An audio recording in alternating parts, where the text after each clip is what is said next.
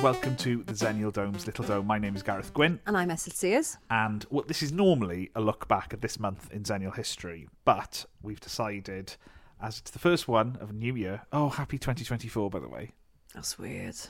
I'm not... With each year that goes by, it takes me longer to get used to using that number for the new year. Yeah. It's like I'm barely bedded into 2023. Yeah, no, that that's true. Also, you, like people always used to joke about writing the wrong number on checks. Yes. Well, now I mean, I haven't I haven't written a check since some time in the 2010s. So I think if you if you handed me a check, I'd probably write 2012. I'm, I'm, I'm well behind. Is my point. Um, yeah. So um, what we've decided to do. Um, we've done this in the past. It's the first one in the new year. It's Christmas leftovers. Uh, so what we'll do? You're drinking a Bailey's. I'm drinking. I'm on my second bit. what we're going to do is in this episode, um, rather than look back at a month in Xennial history, we're going to look back at episodes where I had stuff left over and I went, oh, I don't know where to put this. Uh, so what's going to happen is. Um, it's going to be a bunch of things that we didn't find space for in other episodes. There's a whole chunk of an episode we didn't even put out. Um, How so are you going to separate the? How are you going to let people know the years? I think I'm going to say. Oh, you're just going I'm to say just it. going to say it. I'm going to the say it. So, for example, Great, this is a bit from December 1987. brilliant, classic, classic way of approaching it. Just say it.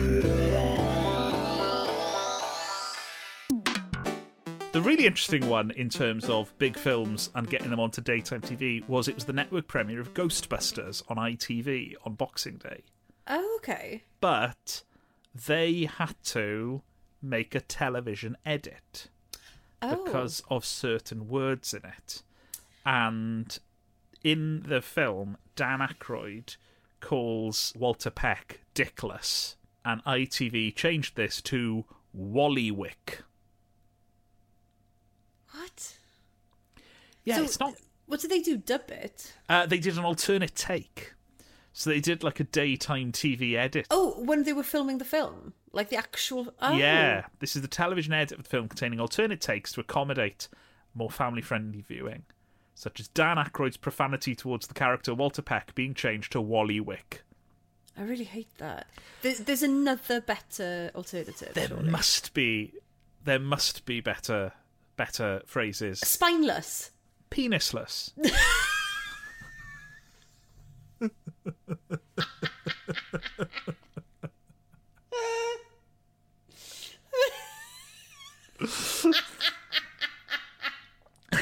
Oh my god.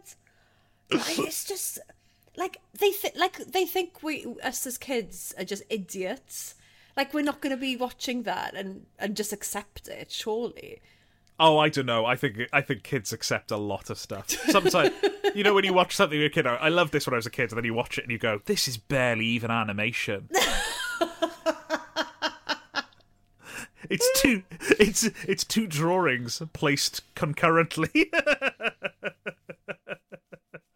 I think you can get a lot past kids. I think Wall- Wallywick will will be the least of the things that they'll be questioning. But that doesn't even mean anything because I'm I'm imagining that Saint Dickless is trying to make out that he's a scaredy cat or or spineless, like I said. Yeah, yeah. Like, so, but because Wallywick doesn't mean that. So No, it's not a term, and, and I can safely say, you know, this is 1987. Enough time's passed. I'm, I'm happy to go on record. It hasn't caught on.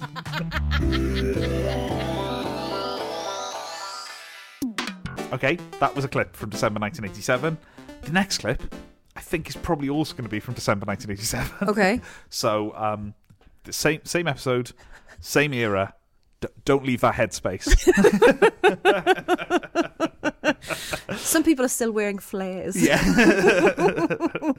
uh, this is December 1987. we had a message during the week from someone called Tom, who has been listening back to a f- few episodes ago. Do you remember when we did Pop Idol? Yes. And we talked about Pop Idol, pop stars, Mm-hmm. all of them. And we were shocked that the age range was 16 to 26. Yeah. He messaged to say that 16 to 26 pop idol range is the same as the Navy. Coin- coincidence?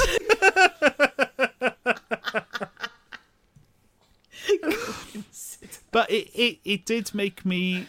I did sort of stop and go, oh, we were there going like, oh, it's young, isn't it? Oh, it's young. It's young to it's young to put them on telly. Oh, it's young. And then I was like, it's young to be on a boat in a war. But also, are they the just the two choices? You either Yeah, have to join yeah. the navy or you have to go up in front of whoever it is, Simon Cowell or Fleet Commander Simon Cowell. Um, you know, when you did those career things in school, you had to answer all the questions. Mine did say something like you could work in the media, you could do something in science, or you could be a sheet leather technician. And I remember thinking, I can't hedge my bets on those, though, can I? like, you can't go, well, I'll go down so far down that route, and then, and then Hang on. left left turn to sheet leather technician. To go, back, what the heck is a sheet leather technician? Don't know, but every single kid in my school got recommended sheet leather technician. It really sticks in my head. I don't know anyone who didn't do that form and on their top technician. Hang on. Sheet, Yeah, leather, yeah, technician. yeah. You know when you see sheets made of leather? No, never. See, what, what are you talking about? Do you have leather sheets? what is This is completely changing my perception of you. I've never come in contact with a sheet leather technician in my life, but in Port Talbot in the late nineties, they really need. There must have been a shortage. We all got sheet leather technicians somewhere on our top five. Because I, When- in my head, yeah, in my head, I keep thinking, oh, is it something to do with the steelworks? But no, No. it's leather. Yeah, yeah, yeah, yeah. No, sheet leather technician, and all of us got it. All of us got it. So I think the way the system works is as you answer the questions, it is eliminating jobs rather than pushing ones to the fore. And I don't know what you have to say to say you can't be a sheet leather technician. I mean, if if you are a sheet leather technician and you're listening to this show, get in touch because oh, and also given how much it was recommended to kids in the nineties, statistically, we've definitely got one listening. I always got teacher, always, Ah. without fail. I think there was a box you could take where it was like, "Is your parent a teacher?" You yes, and they're like, "Right, we'll skip this one for you." You've seen how the sausage is made.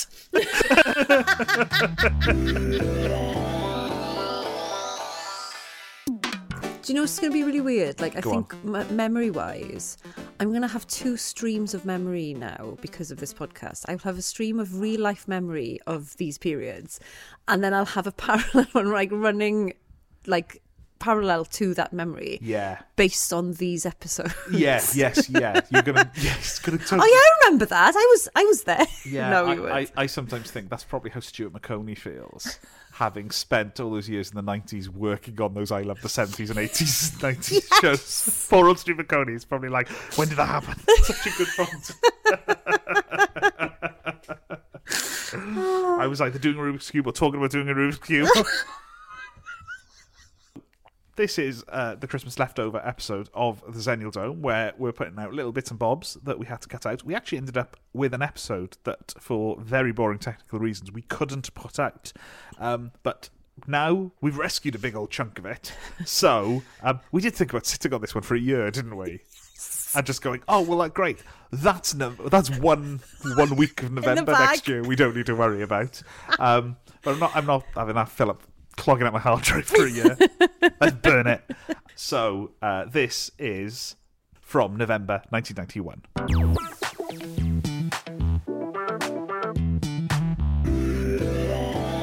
A crime wave was sweeping the country in November 1991. And actually, it was in November where the government went, we have to put a stop to this. okay, real crime. Real crime. And I'm intrigued as to whether this affected Aberystwyth in the way it did Neath. Because I read this and I was thinking, oh, yeah, this is all everyone was talking about for the winter of 1991.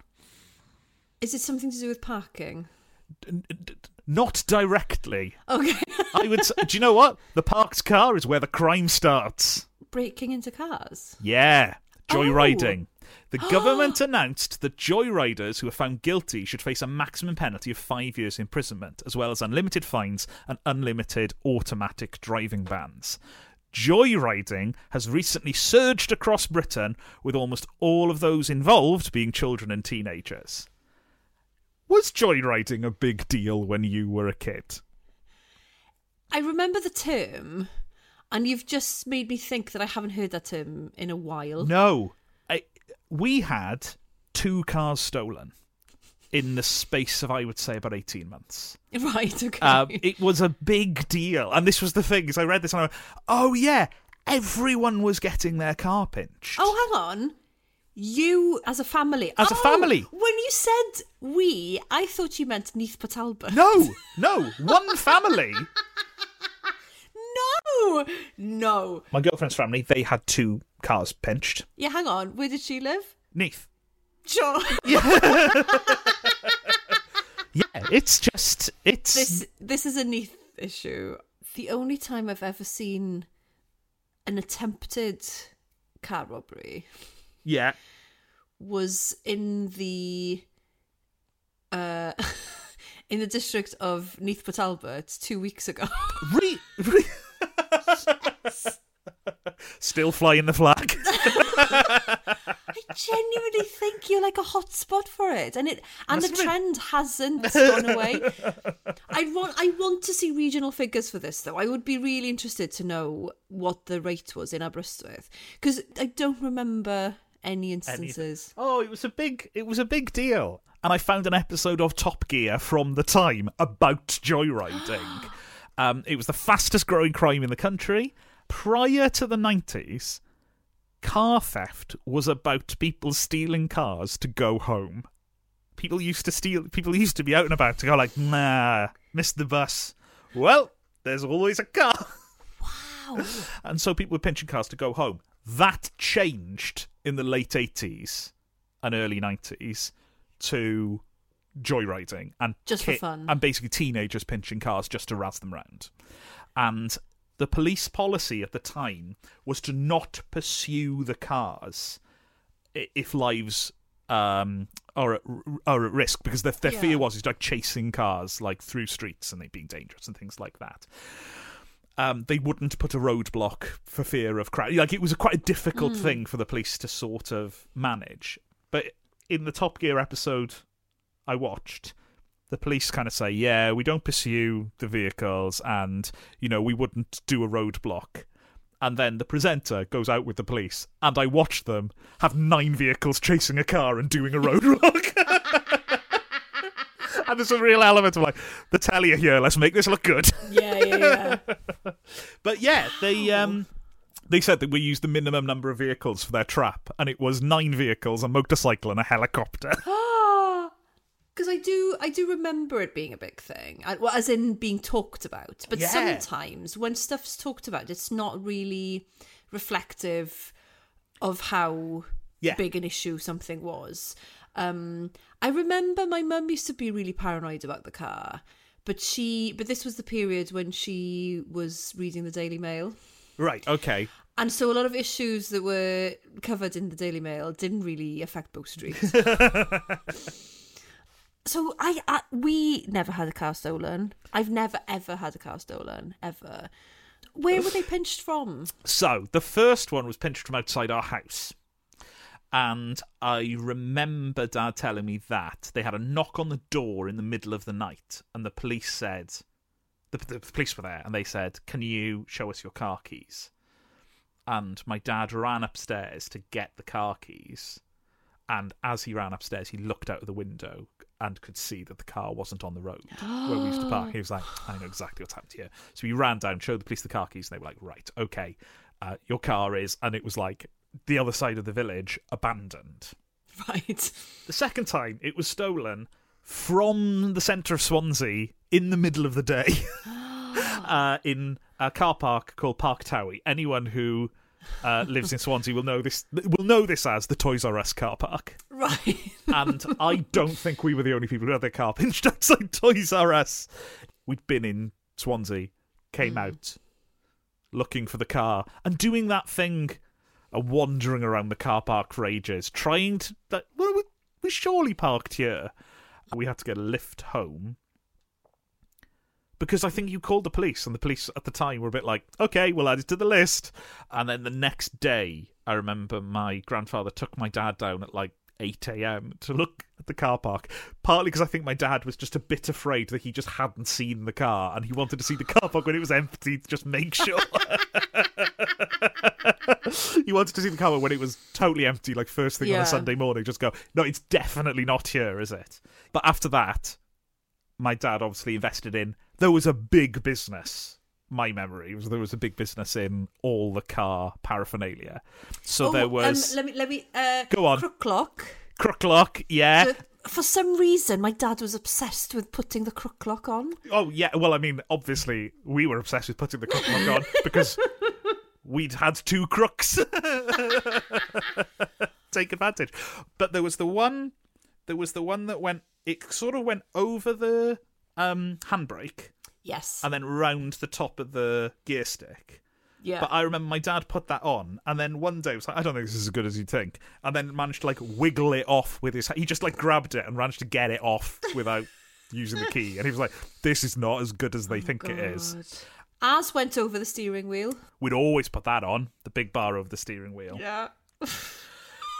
There was a. Ch- this was when uh, we had a car.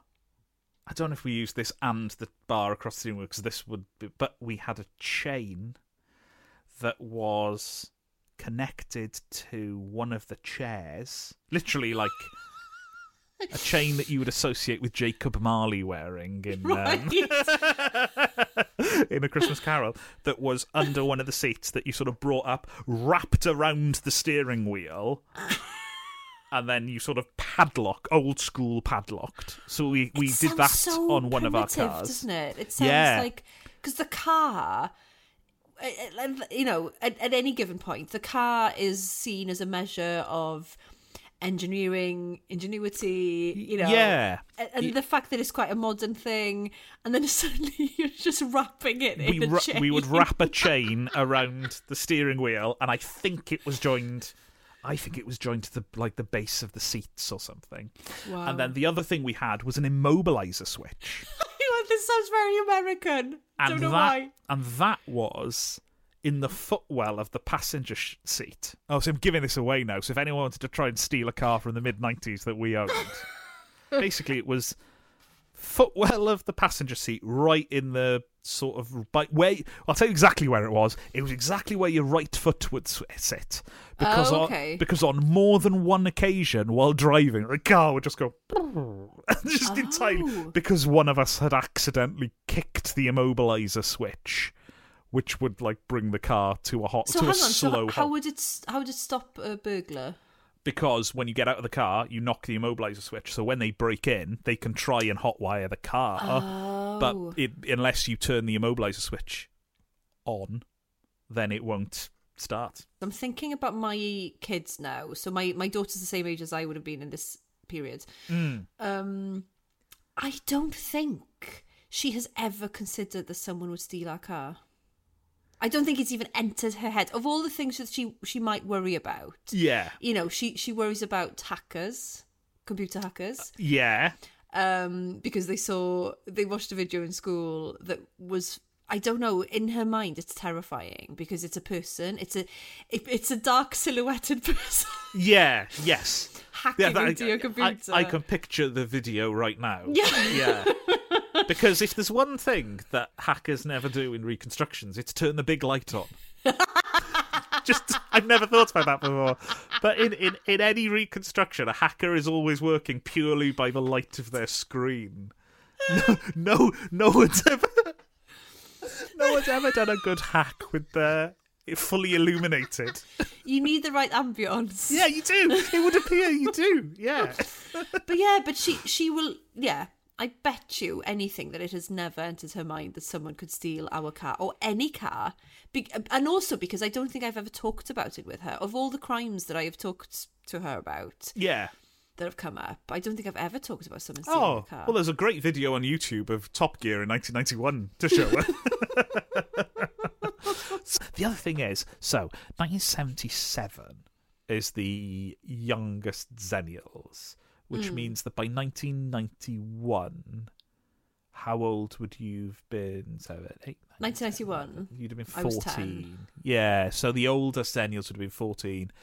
I'm trying to work out if we've got any Joyriders listening. Oh I'd, I, you know, Does someone have your car? does someone. if you can very- find Gareth's car. Do you know what? If if you have got it, genuinely, my mum is still cross about the fact that there were two quite new coats in the boot, Oh. and the insurance didn't give us the money for the coats. so. Oh, Because they said what was in the well. what was in the car, and it was two winter coats, and they were from Marks and Spencers. So, uh, Oh, so Joe, her. I think I've written off the car, but if we could get the coats back, uh, Yeah. that, that would be great. Oh.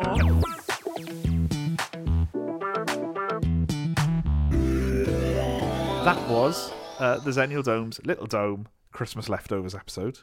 Uh, I hope you enjoyed it. I'm, st- I'm stuffed. Yeah. Absolutely stuffed. If you want to get in touch, you can, of course, at thexennialdome at hotmail.com. Uh, you can email us. You can also send a message on Instagram or Twitter or TikTok. Uh, we will see you soon. Thanks for listening. Goodbye Bye. and Happy New Year. Oh, yeah, happy New Oh, God, yeah.